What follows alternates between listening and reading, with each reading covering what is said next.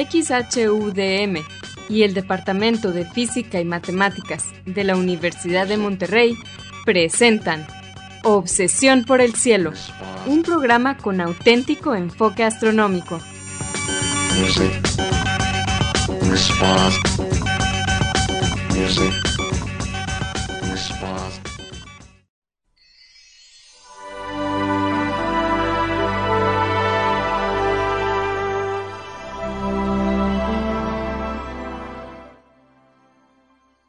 Muy buenas tardes. Todos sean bienvenidos aquí a Obsesión por el Cielo, el único programa con enfoque astronómico y de exploración espacial en la ciudad de Monterrey y en la República Mexicana. Un servidor, Pedro Valdés Sada, profesor adjunto de astronomía del Departamento de Física y Matemáticas en la Universidad de Monterrey, les desea la más cordial bienvenida a este programa mil treinta de Obsesión por el Cielo, con fecha del veintinueve de agosto del año dos mil veintitrés. En este programa, como en todos, comentamos y ponemos en perspectiva algunas de las noticias que se relacionan con el estudio del universo y con la exploración del espacio que se dieron a conocer en la semana anterior. Y para ayudarme con esto quiero darle la bienvenida a mi coanfitrión Edgar Armada. Buenas tardes. Ese soy yo. Muy buenas tardes, Pedro, y buenas tardes a todos ustedes, amigos de Obsesión por el Cielo. Gracias por acompañarnos en un programa más. Gracias por dedicarnos una hora de eh, su tiempo. Esperamos que los temas que vamos a de- platicar hoy sean de su interés. Como siempre, seguro que ya se lo esperan, quiero mandar un saludo a algunos de nuestros amigos en Radio U D E M que se aseguran de que este programa se transmita perfectamente como todos los martes desde hace ya varios años, de siete a ocho pm por el noventa punto cinco de F M en la ciudad de Monterrey y su área metropolitana, Radio U D E M. Hoy tenemos seleccionado a Antonio Calderón, Asgard Banda y a Vicente Magallanes. A ustedes y a todos los demás que no hemos mencionado, les expresamos nuestro agradecimiento por estar allí siempre para nosotros. Les recordamos que se pueden comunicar con nosotros. Nuestro correo electrónico es obsesión por el cielo arroba gmail punto com.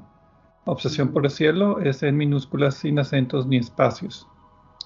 También nos pueden dejar preguntas, comentarios y sugerencias en nuestra página de Facebook, Obsesión por el Cielo, o también en la cuenta de Twitter, ahora X, de arroba o por el cielo. Si quieren escuchar programas anteriores, también lo pueden hacer visita- visitando la página de internet de obsesión por el cielo punto net. Ahí encontrarán las ligas de cada programa, lo almacenamos en podcast y lo distribuimos gratuitamente a través de nuestro sitio de hospedaje de podcast de Podbean. También en obsesión por el cielo punto net van a encontrar cuatro audios que se titulan Un paseo por el cielo. Este fue un proyecto patrocinado por la Unión Astronómica Internacional ya hace algunos años. Consiste de una serie de cuatro audios en español que describen las constelaciones, sus mitologías y los objetos de interés que encontramos en ellas. Es uno para cada estación del año. La idea es que los escuchen mientras observan el cielo nocturno de cada estación del año. Bien, Edgar, ¿cuáles son las noticias para esta semana? Pues esta semana, Pedro, vamos a hablar de una nueva técnica que se ha descrito para medir los cambios en la, expan- la velocidad de expansión del universo. Es, va, creo que eh, parecía un tema simple, pero va a ser más, más, un poco más interesante y profundo de lo que yo esperaba. Y también vamos a hablar de que eh, nuevas observaciones con el telescopio James Webb, el telescopio espacial reciente, de reciente lanzamiento, eh, han encontrado menos agujeros negros supermasivos de lo que se esperaba. Y eso, pues, como siempre, es un poco problemático para las teorías actuales. Pero, Pedro, antes de que continuemos rápidamente, quiero decirles que este viernes ya va a salir nuestro programa de Obsesión por el Cielo Punto Focal.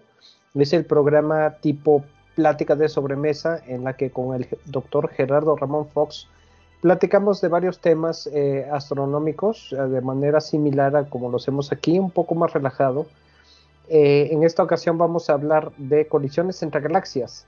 Es un tema interesante que no hemos cubierto mucho en el programa y no hemos cubierto nunca antes en eh, Punto Focal. Solo está disponible en podcast porque es un programa de mayor duración, alrededor de eh, hora y media. Eh, pero pues si les gustan los temas que cubrimos aquí, seguramente les va a gustar ese programa, se los recomendamos.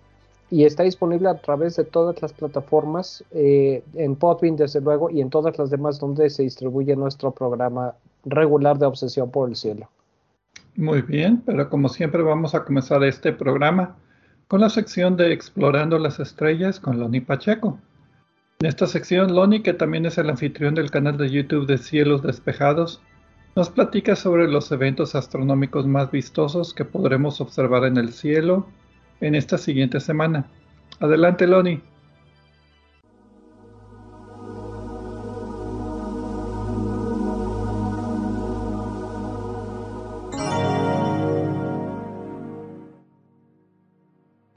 Hola amigos, soy Pablo Aloni Pacheco, instructor de astronomía en el Observatorio de las Termas de San Joaquín, donde me encuentran todos los fines de semana. También soy conductor del canal de YouTube Cielos Despejados, tu canal de ciencia y astronomía en español. Bienvenidos a este espacio dedicado a los eventos celestes venideros. Esto es, del veintinueve de agosto al cinco de septiembre de dos mil veintitrés. Los horarios estarán dados en tiempo del centro, que es válido para Monterrey, Guadalajara y Ciudad de México. Esta semana, la Luna estará desfilando frente a las constelaciones de Capricornus, Aquarius y cruzará brevemente a Cetus, el monstruo marino, antes de continuar por Piscis, Aries y Taurus. La noche del martes veintinueve de agosto a las siete y media de la noche, veremos que la Luna y el planeta Saturno se asoman casi a la par, y el miércoles treinta de agosto se verán más juntos, y aunque la Luna parezca ir siguiendo al planeta de los anillos, una observación escrupulosa nos permitirá constatar que en realidad se están separando, pues en su movimiento de traslación alrededor de la Tierra, la Luna estará rebasando a Saturno. La Luna volverá a encontrarse con un planeta gigante la noche del domingo tres de septiembre. A las diez quince de la noche veremos a la Luna sobre el horizonte este y el planeta Júpiter emergiendo del horizonte. Si no lo ven, esperen unos minutos para dar oportunidad a que se asome sobre los obstáculos del horizonte. Parecerá una estrella muy brillante. Y el lucero de la mañana, muy brillante también, regresa con sus mejores galas. Hace unas semanas contemplábamos a Venus al anochecer como lucero de la tarde, pero ahora adorna el horizonte este desde las cuatro cuarenta de la mañana, con una fase delgada que veremos crecer cada día más. Echen mano de sus binoculares de diez aumentos y distinguirán su fase creciente. Cada amanecer, Venus aparecerá un poco antes y más reluciente, pues su fase es creciente y va en aumento. Mercurio ya no es visible, pues se dispone a pasar entre el Sol y la Tierra. El resplandor del astro rey se interpone, pero Marte aún se deja ver tímida y brevemente desde las siete veinte de la tarde, unos minutos nada más antes de esconderse tras el horizonte oeste. Y mientras Marte se esconde en el oeste, a las siete y media de la tarde, Saturno se asoma por el este, en el extremo opuesto del cielo. De hecho, en este mes, la Tierra está pasando entre el planeta de los anillos y el Sol, condición que nos permite verlo más cerca que de costumbre e iluminado al cien por ciento. Es la mejor temporada del año para observar a Saturno. Es visible toda la noche, pero si lo quieren ver por telescopio, yo les recomiendo que se esperen a las tres o cuatro de la mañana, ah, ya que esté muy alto en el cielo y es frecuente que la turbulencia atmosférica cerca del horizonte afecte negativamente la calidad de la imagen, pero cuando está alto se ve mucho más nítido. El punto brillante que vean sobre el oriente a las diez y media de la noche, les decía, es Júpiter, el planeta más grande del sistema solar. Estará a más de seiscientos setenta millones de kilómetros y lo ilumina el Sol. Se ve tan brillante que a pesar de su lejanía, eh, no podríamos imaginar que es tan grande, once veces mayor que la Tierra. Y muchas de sus capas de nubes están hechas de hielo, reflejan muy bien la luz del Sol. Por causa de la turbulencia, los detalles de su atmósfera se lucirán mejor en nuestros telescopios también en la madrugada. Recomiendo después de las dos de la mañana. El miércoles treinta de agosto es una fecha especial esperada por muchos. Coinciden varias situaciones que harán que un gran número de personas levanten su vista al cielo. Primero que nada, acontece el perigeo de la Luna, que es cuando está más cerca de la Tierra. Pero, además, tenemos plenilunio a las siete treinta y cinco de la tarde. Es noche de luna llena, de manera que será la luna llena más cercana de dos mil veintitrés. Y aunque sea por una diferencia mínima, no perceptible, será la más grande y brillante del año. Como les digo, la diferencia será indistinguible de la luna llena anterior o de la que sigue, y por eso me parece exagerado que algunos insistan en llamarla superluna, más aún si el tipo que les puso este apodo a la luna fue un charlatán que asociaba a la luna llena en perigeo con desastres naturales. Les digo, puro cuento. Ahora bien, el asunto no para ahí, pues les aseguro que otros dirán que esta es una luna azul, y hasta algunos irán al extremo de teñir sus fotos de la luna artificialmente. No, la luna no cambiará de color. Una tradición que empezó en el norte del continente americano fue llamar a la segunda luna llena de un mes calendario luna azul. Y como tuvimos luna llena el primero de agosto, y esta es la segunda luna llena del mes, pues así le llaman. Pero no es un evento de índole astronómica. A la luna no le importa en qué mes la vemos desde la Tierra. Ahora bien, encontré una foto de la luna y aparece azul, pero no está truqueada. Tal vez incrementaron la saturación un poco, pero no le añadieron color. ¿Por qué salió azul? No se pierdan la respuesta en este mismo espacio, dentro de una semana, a la misma batihora y en el mismo Vaticanal. Y por si no fuera suficiente, que la luna llena de agosto será hermosa por mérito propio, resulta que la veremos acompañada por Saturno, que está también en su punto más brillante del año. Saquen sus binoculares y telescopios para ver la bella pareja que formarán nuestro satélite natural y el planeta de los anillos. Se observarán durante toda la noche del miércoles treinta de agosto y madrugada siguiente. En tiempo universal, el perigeo de la luna acontecerá el treinta de agosto a las nueve cincuenta y una horas, a una distancia de trescientos cincuenta y siete mil doscientos kilómetros de la Tierra. Luego, la conjunción de la luna con Saturno acontecerá el treinta de agosto también a las doce horas con tres minutos, con una separación angular aparente de dos punto cuatro grados. Y el momento del plenilunio, la alineación Sol, Tierra y Luna, será ya el treinta y uno de agosto a las una veinticinco horas. El lunes cuatro de septiembre, a partir de las once y media de la noche, observen la alineación aparente de la Luna entre las Pléyades y Júpiter. Si sacamos unos binoculares, no solo veremos que las Pléyades son más de siete hermanas, sino que debajo de la Luna, siguiendo la línea del terminador hacia el sur, a unos tres diámetros lunares, aparecerá un astro tímido. A simple vista escapará a nuestra detección, pero podremos presumir que encontramos a Urano, uno de los planetas más lejanos del sistema solar. En tiempo universal, la conjunción de la Luna con Júpiter acontecerá el cuatro de septiembre a las diecinueve cuarenta y cuatro horas, con una separación angular aparente de tres punto cuatro grados. Y la conjunción de la Luna con las Pléyades acontecerá el cinco de agosto a las diecinueve veinticinco horas, con una separación angular de uno punto tres grados.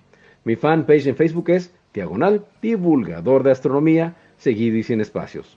Los espero la próxima semana en Explorando las Estrellas con Lonnie Pacheco. Yo, como siempre, agradezco su amable atención y les deseo cielos despejados.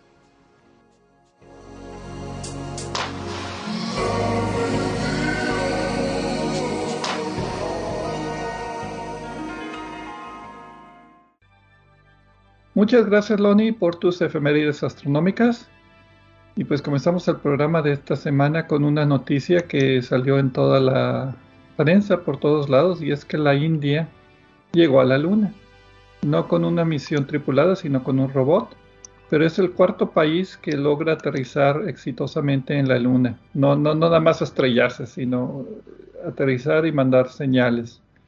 Esto fue gracias a la Organización de Investigación de, del Espacio de la India, que el veintitrés de agosto a las doce treinta y cuatro hora universal aterrizó la, el, pues la, la, la, la nave de descenso llamada Chandrayaan tres. Ese es el nombre de la misión entera, entre los cráteres Masinus C y Cienpilius. Cienpil, Cienpilius, hoy me, no, no puedo hablar el día de hoy, uh-huh. N, eh, muy, a sesenta y nueve grados del sur de latitud, o sea, muy cerca del polo sur de la Luna. Es la primera vez que se logra un alunizaje tan cerca del polo sur.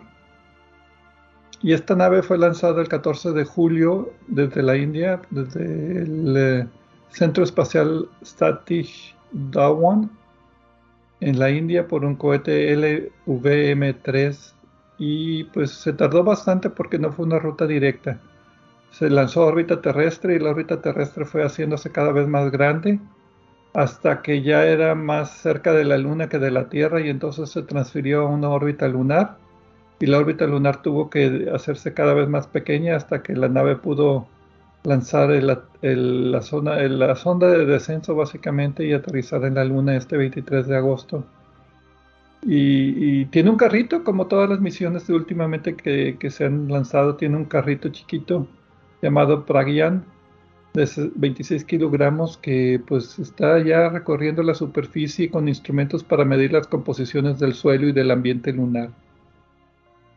Eh, pues sí, esta noticia me dio mucho gusto, eh, y, eh, al decir, cuando dices que es la primera vez que se logra, es que no es la primera vez que se intenta aterrizar en las regiones del sur de la Luna, eh, la región, cerca de las regiones polares, porque eh, hace apenas unos días eh, una misión rusa, que era el retorno de Rusia a la Luna, se estrelló y también estaban tratando de llegar a la región del sur de la Luna. Y no es tan sencillo eh, eh, con respecto a la órbita eh, y la trayectoria, que me da un poco flojera calcularla incluso con computadora, pero pues yo no fui, yo no tuve nada que ver con eso y qué bueno. Pero eh, no es tan sencillo llegar al polo sur de la Luna, es mucho más sencillo eh, llegar a las latitudes medias. En este caso, eh, pues por eso fue necesaria la, la trayectoria especial, y luego eh, para descender la Luna también entró en una órbita amplia y se fue haciendo más estrecha hasta que pudo descender. Y una cosa que me llama mucho la atención siempre de las misiones espaciales de la India, eh, bueno, en realidad son dos cosas que eh, cubren, eh, eh, hacen ciencia muy interesante, muy buena ciencia, no están nada más haciendo lo mismo que los demás hicieron, que otros países ya hicieron, para decir, miren, nosotros también podemos.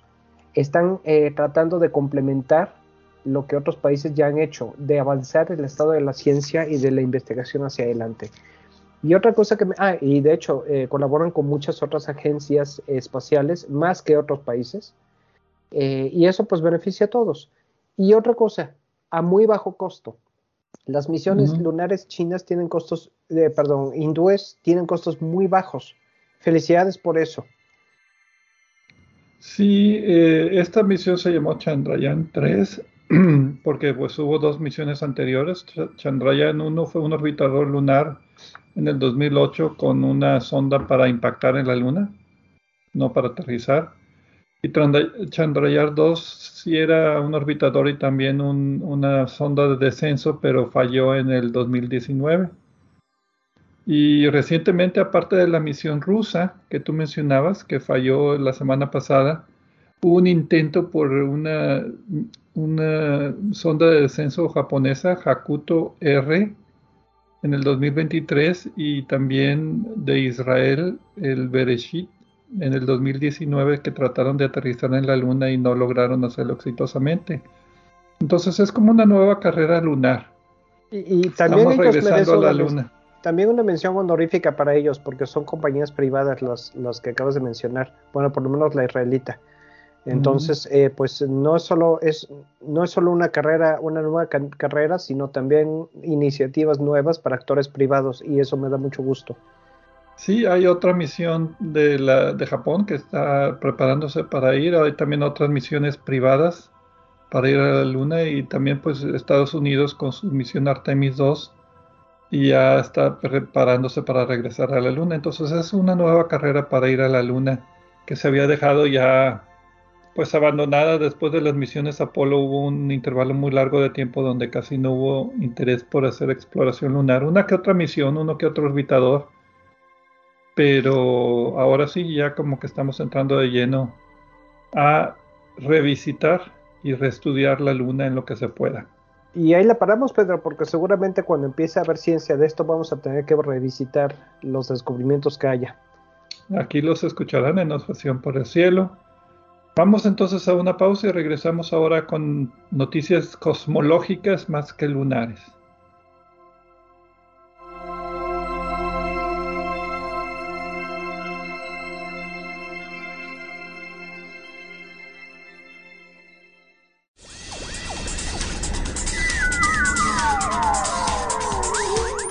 Sigue explorando el cielo con nosotros. En un momento, continuamos.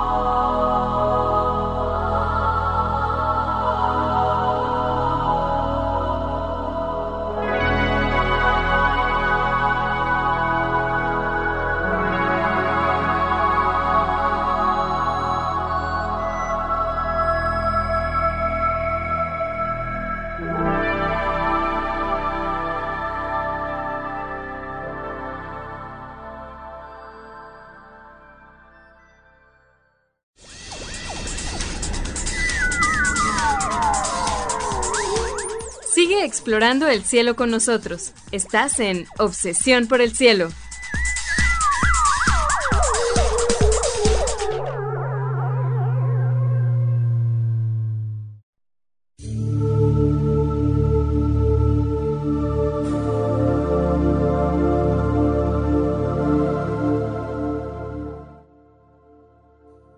Regresamos aquí a Obsesión por el Cielo con las noticias astronómicas de esta semana.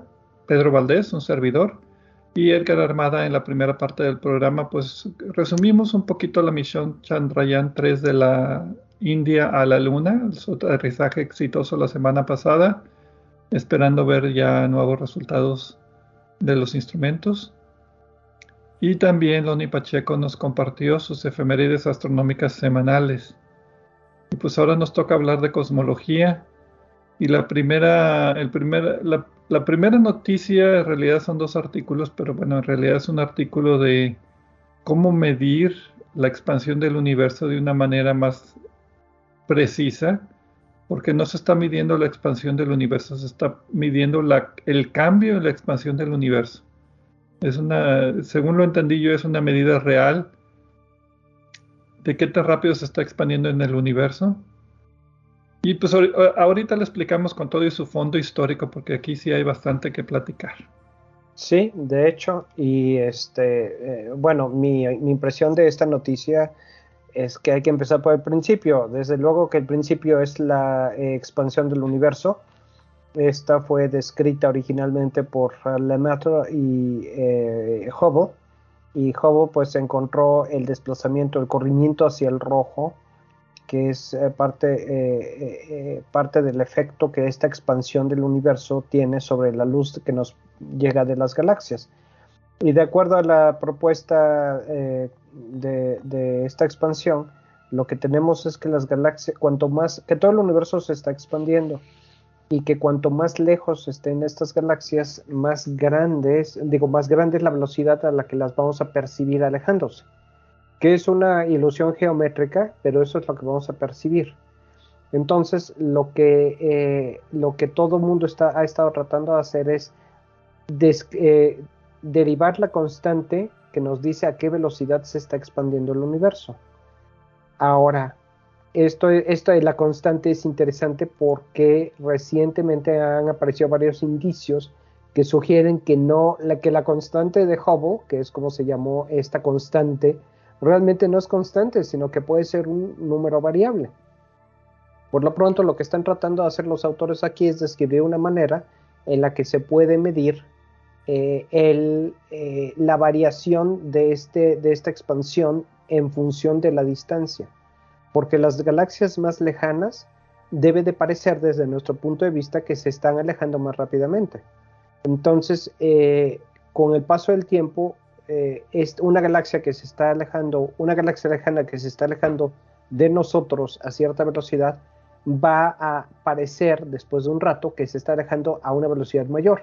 Y este cambio de velocidad de, eh, de la galaxia alejándose, qué tan rápido se está alejando, eh, es lo que está, están tratando de, de, de eh, medir los autores, o no de medir, de, de, de, de crear un método para que se pueda medir. Sí, un poquito acerca de la expansión del universo de Hubble. Lo que él hizo originalmente es medir distancias a galaxias cercanas utilizando otros métodos, en particular estrellas variables gigantes que se llaman cefeidas, y después medir la velocidad con que se están alejando, y encontró que todas las galaxias, excepto las del grupo local, todas las demás galaxias se alejan de nosotros. Y eso pues al, inicialmente era muy raro, en el sentido de que cada vez que pensamos que somos el centro del universo, pues resulta que no. Y como tú dijiste, es una expansión del universo, no es que se estén alejando, es que el universo mismo se está inflando. Y el valor de la constante de Hubble alrededor, es alrededor de setenta kilómetros por segundo por megaparsec. O sea, cada millón de parsecs, un parsec es tres punto veintiséis años luz de distancia, entonces tres punto veintiséis millones de años luz, eh, la galaxia se aleja a setenta kilómetros por segundo. A dos megaparsecs serían ciento cuarenta kilómetros por segundo, etcétera, etcétera, etcétera. Entonces, aquí la idea Ah, bueno, y, y además hay un poquito de, de, de, de, de... Ese valor de setenta kilómetros por segundo es dependiendo del método que se utilicen. Si te acuerdas, tuvimos un, un programa, el número dos de Punto Focal de Obsesión por el Cielo, en septiembre del dos mil veintidós. Ahí hablamos acerca de lo que se llama la tensión de Hubble. Cómo varía el valor medido de la expansión del universo dependiendo de la técnica que se utilice para medirlo. Pero bueno, eso es, eso es una parte nada más para que escuchen el programa Punto Focal número dos. Aquí la idea es de que lo que estamos midiendo ahora es la expansión del universo, y entre más lejos esté la galaxia, más rápido se está alejando de nosotros y más fácil es medir ese cambio de la velocidad porque se alejó más, no sé, veinte, treinta años después. Entonces aquí lo que los autores dicen es que esto se puede medir en tiempo real, o lo, o lo leí mal. Eh, bueno, en tiempo real sí, pero eh, no es una medición de tomar una foto y ya saber a qué velocidad, no, no es un velocímetro, ¿no? Lo voy a describir. Uno de los, uno de los artículos decía eso, ¿no? Que esa sería una técnica de medirla. Eh, claro, estoy de acuerdo, eh, pero eh, a lo que me refiero es eh, la, la, la expresión en tiempo real suena un poco, un poco confusa si no tienes el contexto del artículo. Lo voy a describir de otra manera. Si tomamos, digamos que agarramos una galaxia que esté a, no sé, diez mil eh, millones. millones de años luz eh, de distancia, y medimos la velocidad a la que se está este, alejando, eh, y tenemos ya un número, ¿no? Esperamos unos años, veinte años es un buen número, y volvemos a medir la velocidad a la que esa galaxia se está alejando. Y va a ser distinto el número, porque ya está más lejos. Ya Pero cualquier cosita, un valor muy pequeño. Eh, claro, en, en, eh, en términos de megaparsecs va a ser muy poco el cambio, pero debe de haber algún cambio. Y este cambio, como es tan reducido, desde nuestro punto de vista, es difícil de detectar. Y lo que dicen los autores es que varios telescopios eh, que están eh, ya sea en proyecto o en construcción van a tener la sensibilidad suficiente para detectar, o la resolución suficiente para detectar este cambio de velocidad. La, el, la velocidad se mide, eh, hay varias técnicas, pero la, la que más nos interesa aquí son los espectros, porque allí es donde se ve el corrimiento de la, el, del espectro, los colores de la luz que cambian un poquito, eh, y aparecen eh, cuando, cuando, cuando los descomponemos con, eh, por medios ópticos tipo como un prisma u otros, parece que están eh, eh, eh, un color determinado, una longitud de onda determinada aparece en otro lugar, y ese cambio es lo que nos dice eh, qué tan rápido se está alejando una galaxia determinada. La cosa ahora es el cambio. Las galaxias, bueno, la, la distancia que dijimos, diez mil millones de años luz, es lejísimos, pero, pero, y veinte años es un tiempo muy reducido, pero ya se piensa que va a haber algunos telescopios que puedan tener, que puedan ser capaces con su resolución de detectar ese cambio de velocidad. Ok, porque lo que estaba viendo es que si tienes una galaxia a doce mil millones de años luz de distancia, la velocidad de que se aleja es del noventa y cinco por ciento de la velocidad de la luz.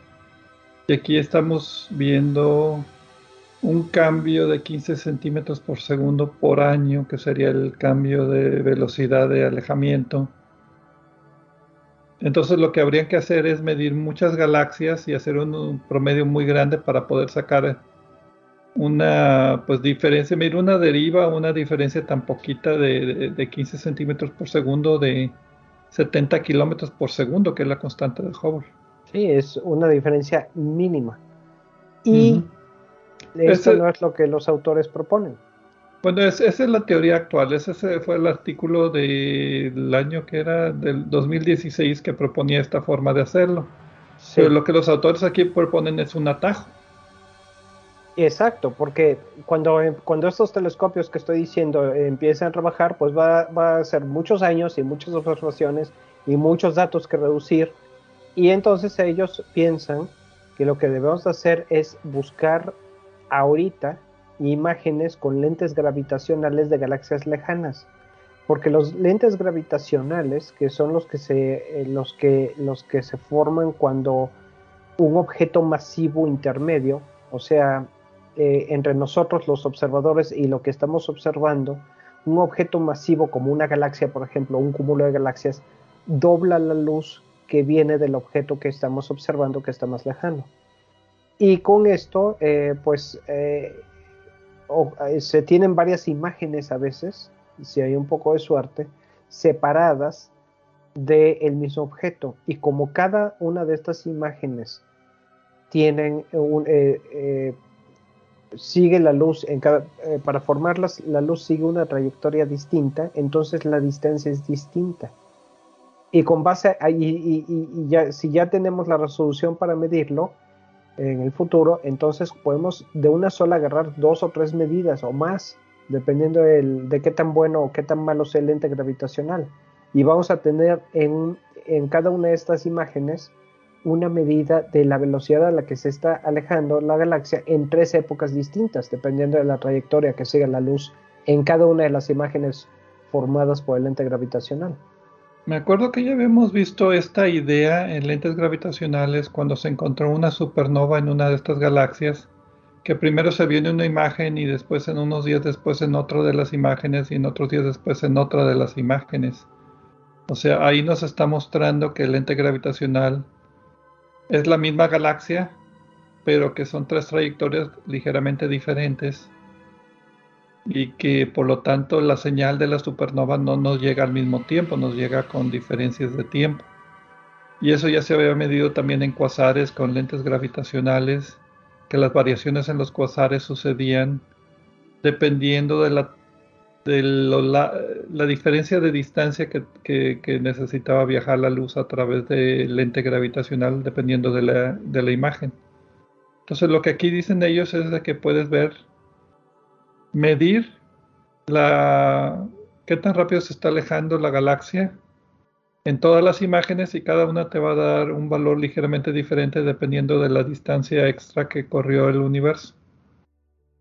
Sí, que, eh, no sé, no sé si alcancé a explicar que los lentes gravitacionales, eh, las, tres, las tres o las dos o las que sean imágenes separadas de la galaxia, se forman porque la gravedad del objeto masivo, la galaxia o lo que haya entre nosotros y lo que estamos observando, eh, curva la luz, de manera que nosotros, desde nuestro punto de vista, la vemos llegar en varios caminos distintos.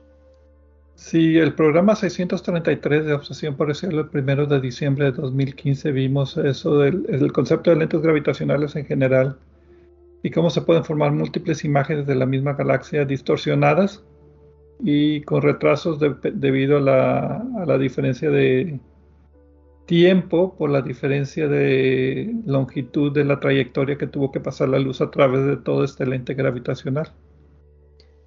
Y los autores, pues a fin de cuentas lo que dicen es... Que a propósito, no hemos, no hemos dicho los autores ni el título. Bueno, ese, ese es tu departamento, Pedro. Bueno...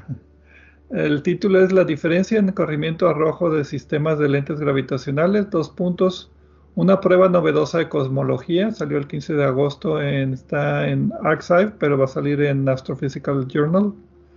Los autores son Cheng-Yi Wang y otros, ¿qué otros dos? Cru, mmm, Krzysztof Bolech. Ya, ya no lo voy a ni lo voy a decir porque se me atora en la lengua. Pero son de, de la Universidad de, del Instituto de Astronomía de Sydney y la Universidad de Tasmania. Sí, y uh, Geraint Lewis de no sé dónde más.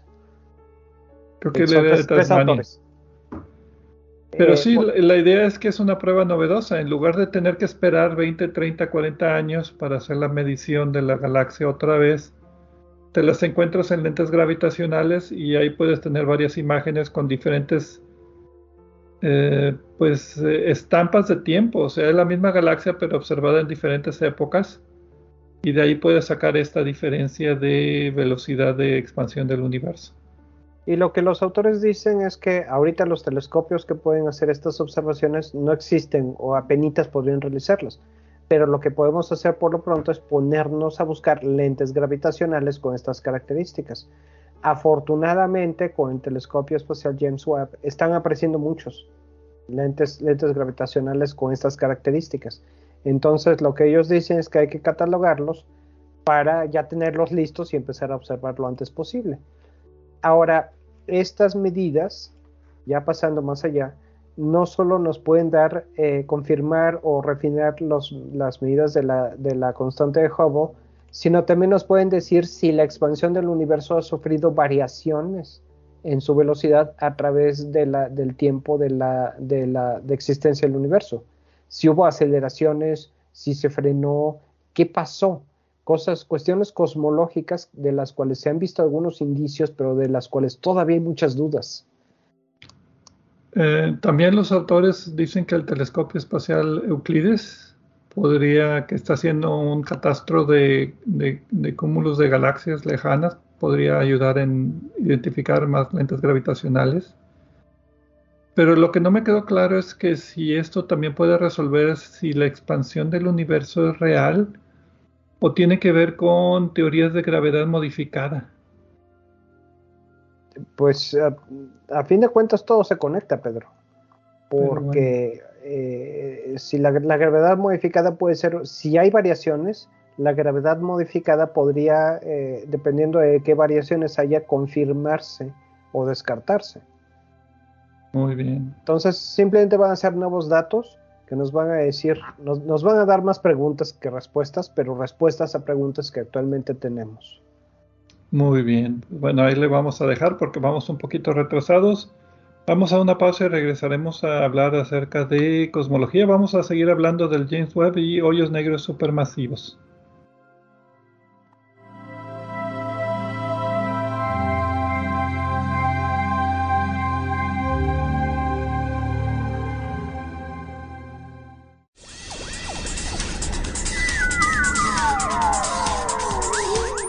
Sigue explorando el cielo con nosotros. En un momento, continuamos.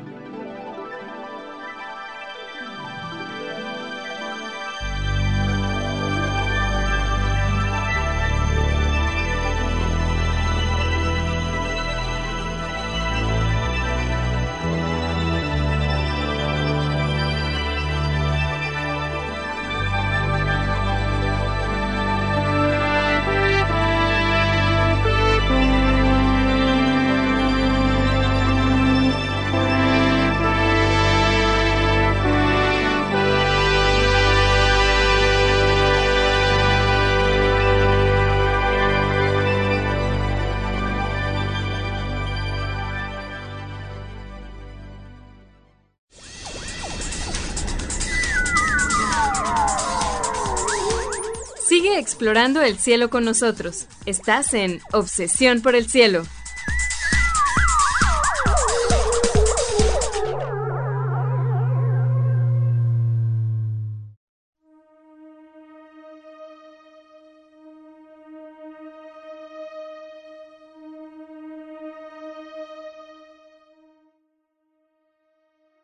Regresamos aquí a Obsesión por el Cielo con las noticias astronómicas de esta semana. Edgar Armada y un servidor, Pedro Valdés.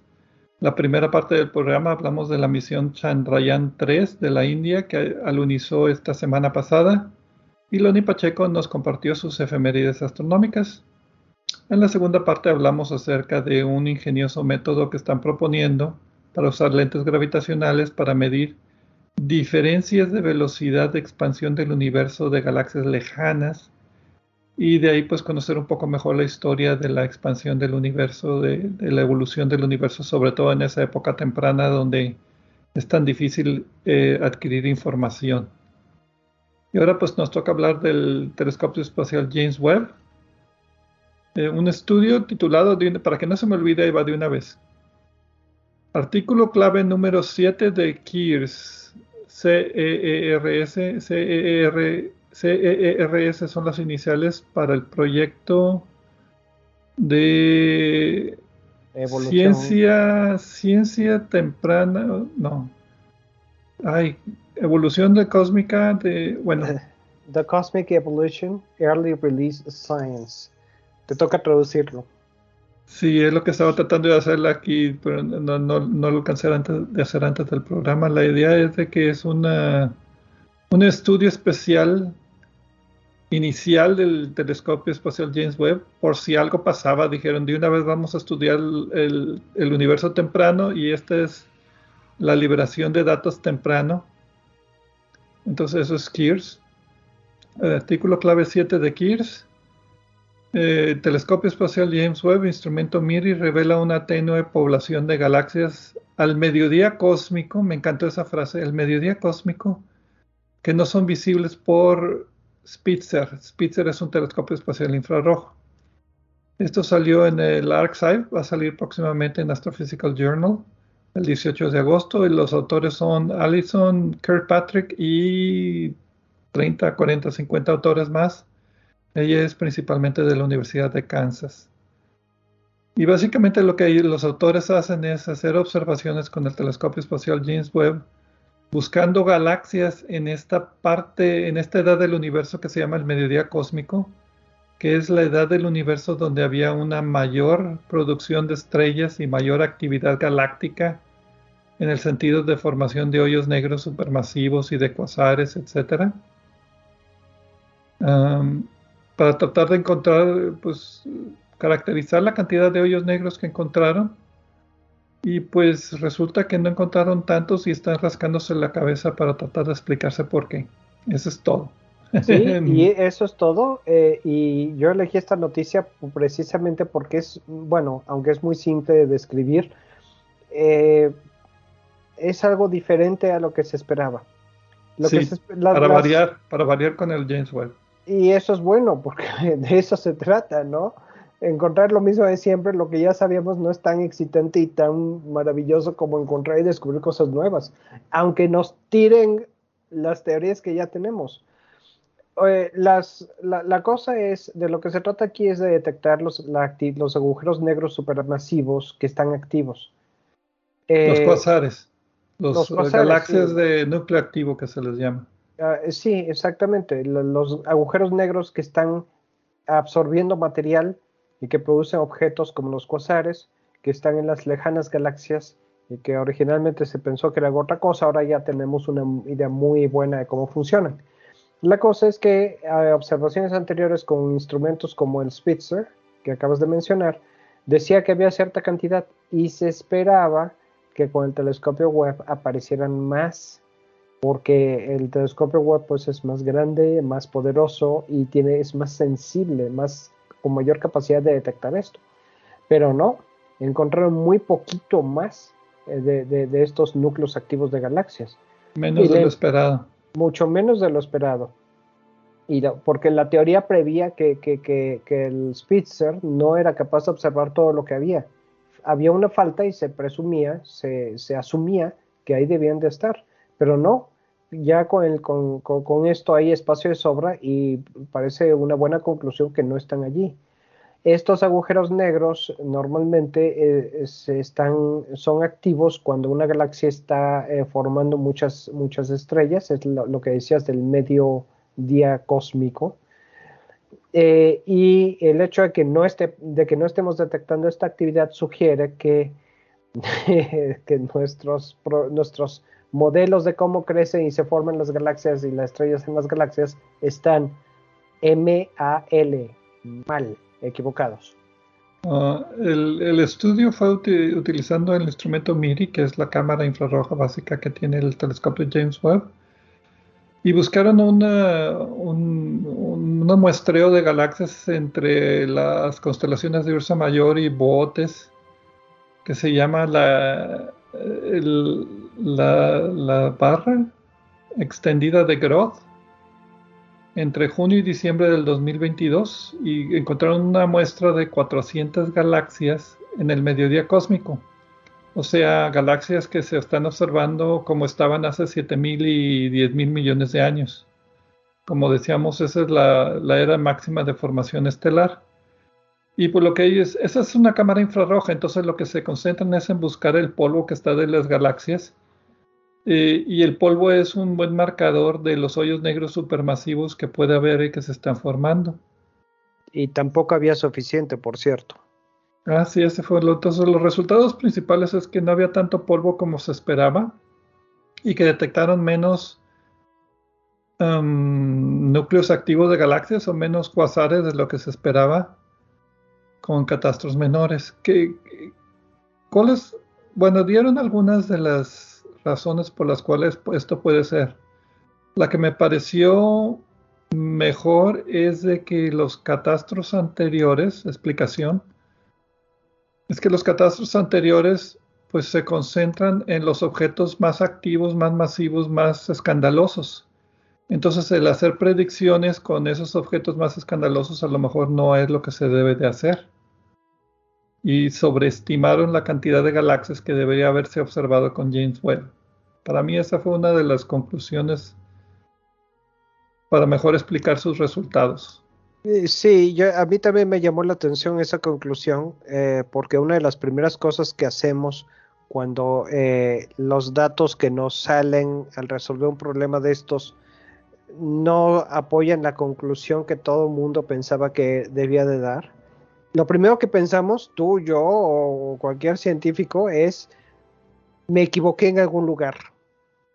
Entonces, eh, es, es, esto sería un poco una forma de explicar, no tanto me equivoqué en algún lugar, pero eh, decir la forma en la que estamos haciendo esto no es la correcta y dar una razón por la que no sería la correcta.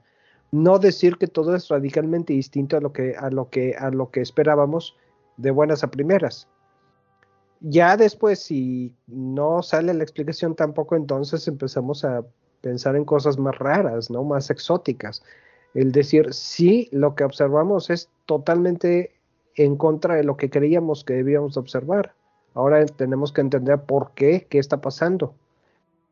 Pero si lo que ellos observaron inicialmente reconocen que es un sesgo observacional de telescopios anteriores, pues los modelos que basaron con telescopios anteriores, pues nos van a dar una idea más o menos equivocada de, de, de, de, de, de cómo evolucionó el universo. Entonces nuestros modelos de evolución del universo ahora tienen que modificarse porque la realidad es que no hay tantos hoyos negros supermasivos o no crecen tan rápido como se esperaba, que para mí esa es otra conclusión interesante. Si los hoyos negros supermasivos no son tan escandalosos y no crecen tan rápido como se esperaba, Uh, pues quiere decir que a lo mejor nacieron ya grandotes. Otra vez la idea de que si el hoyo negro supermasivo de una galaxia es original grandote o, o se formó de hoyos negros normales, pues aquí hay otra evidencia más de que a lo mejor nació grandote y no necesita crecer tanto o tan rápido para tener la masa que tienen ahora en el presente. Y otro detalle importante aquí es eh... que esto no solo afecta a los modelos de formación de galaxias, también afecta eh, los modelos que explican nues, lo, la formación de nuestra galaxia. O sea, no, no cualquier galaxia en general, sino nuestra galaxia en particular.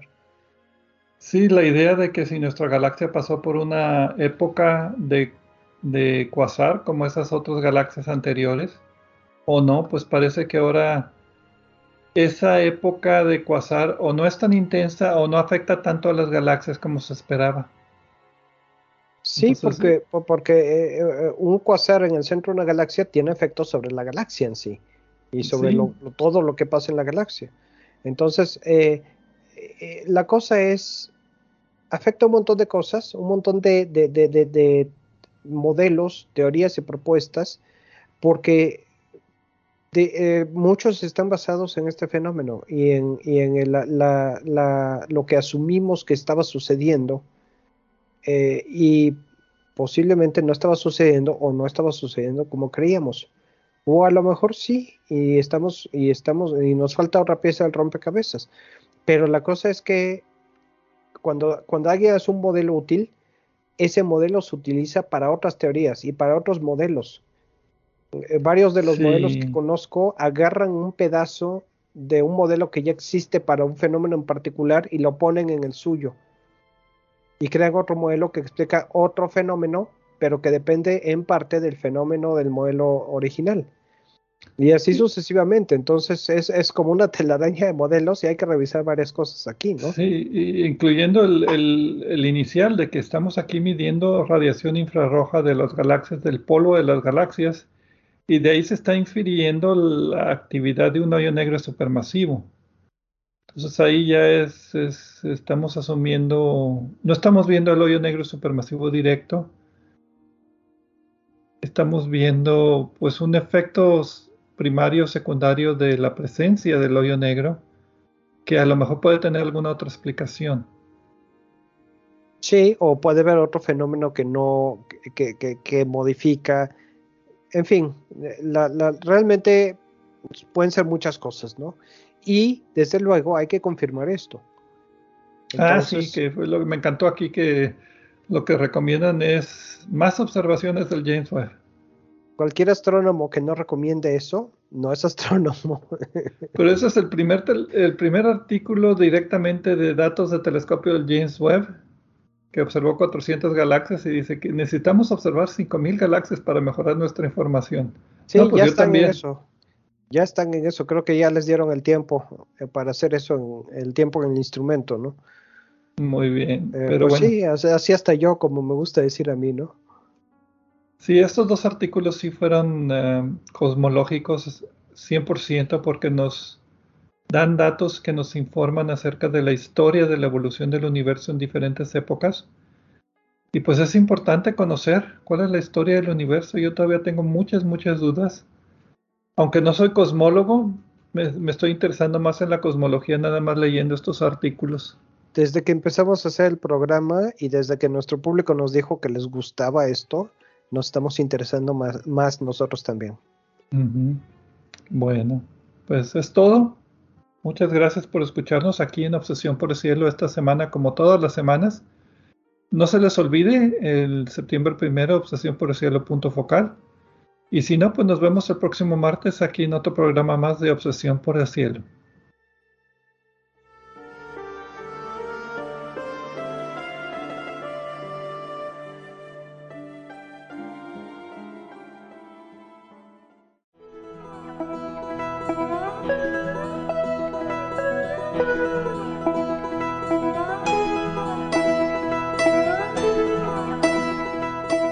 Les recordamos que a través de nuestra página en Facebook de Obsesión por el Cielo pueden encontrar vínculos a sitios con más información sobre el programa de cada semana. También pueden sugerir temas, hacernos preguntas de astronomía y encontrar los podcasts de cada programa. Gracias por acompañarnos en una edición más de Obsesión por el Cielo.